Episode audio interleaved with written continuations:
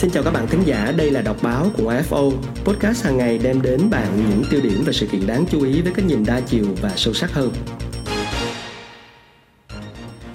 Các bạn thân mến, chúng ta có thể thấy là đã gần 2 năm trôi qua kể từ khi lần đầu tiên đại dịch Covid-19 được à, nhận mặt đặt tên, lúc đó có tên là nCoV. Và rồi cũng đã đến lúc chúng ta cũng phải bớt và giảm và ngưng giãn cách xã hội tùy nơi tùy lúc, tùy tình hình cụ thể và tùy khả năng lực hiểu biết cùng với khả năng ứng phó và chịu đựng của nhà nước và người dân. Vấn đề là sắp tới là những kịch bản biến thể và lây nhiễm của Covid-19 như thế nào? Để trường kỳ chống dịch ra sao là bài viết của tác giả Hữu Nghị được đăng tải trên chuyên đề vấn đề sự kiện của tờ Tuổi trẻ cuối tuần.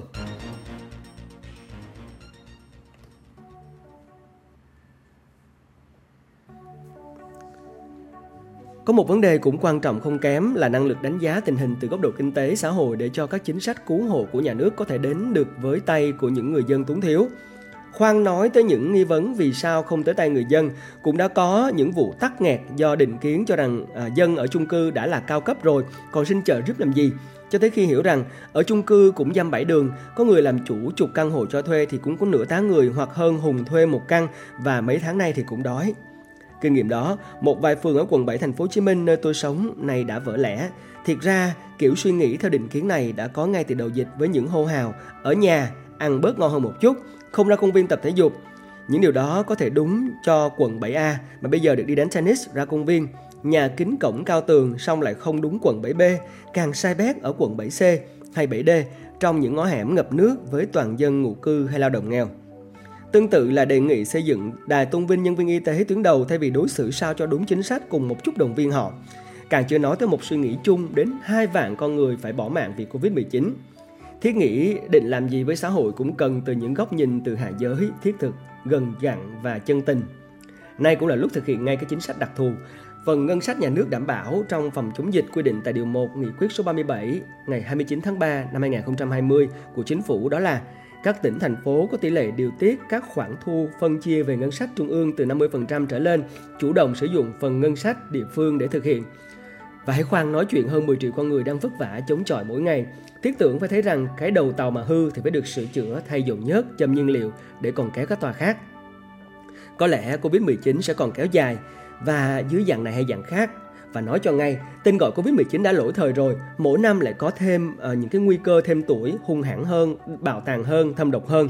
Loài người sẽ còn khốn đốn và còn tốn công tốn của để chống trả mà giảm bớt thiệt hại. Biến thể Delta chưa lộ hết mặt. Biến thể MU đã xuất hiện với bao đe dọa khác.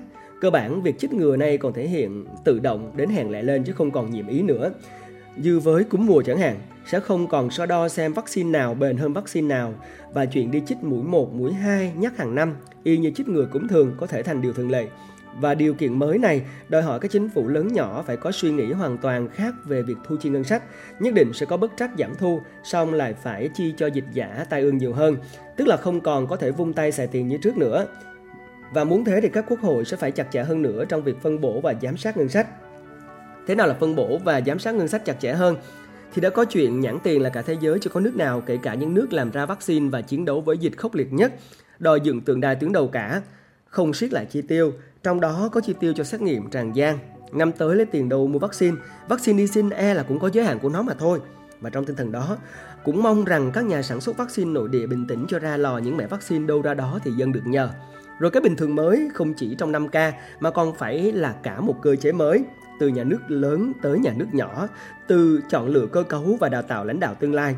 Phải có những người hiểu biết kỹ trị, biết nghe lời chuyên gia, biết quản trị con người, chứ không chỉ chỉ đạo chung.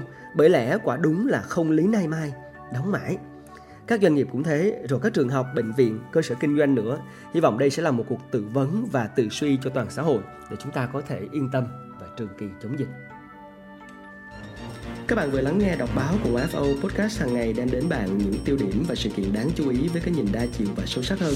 Hãy cùng cập nhật dòng chảy thông tin mỗi ngày, nói không với tin giả và tạo ra bộ lọc thông tin cho chính mình các bạn nhé.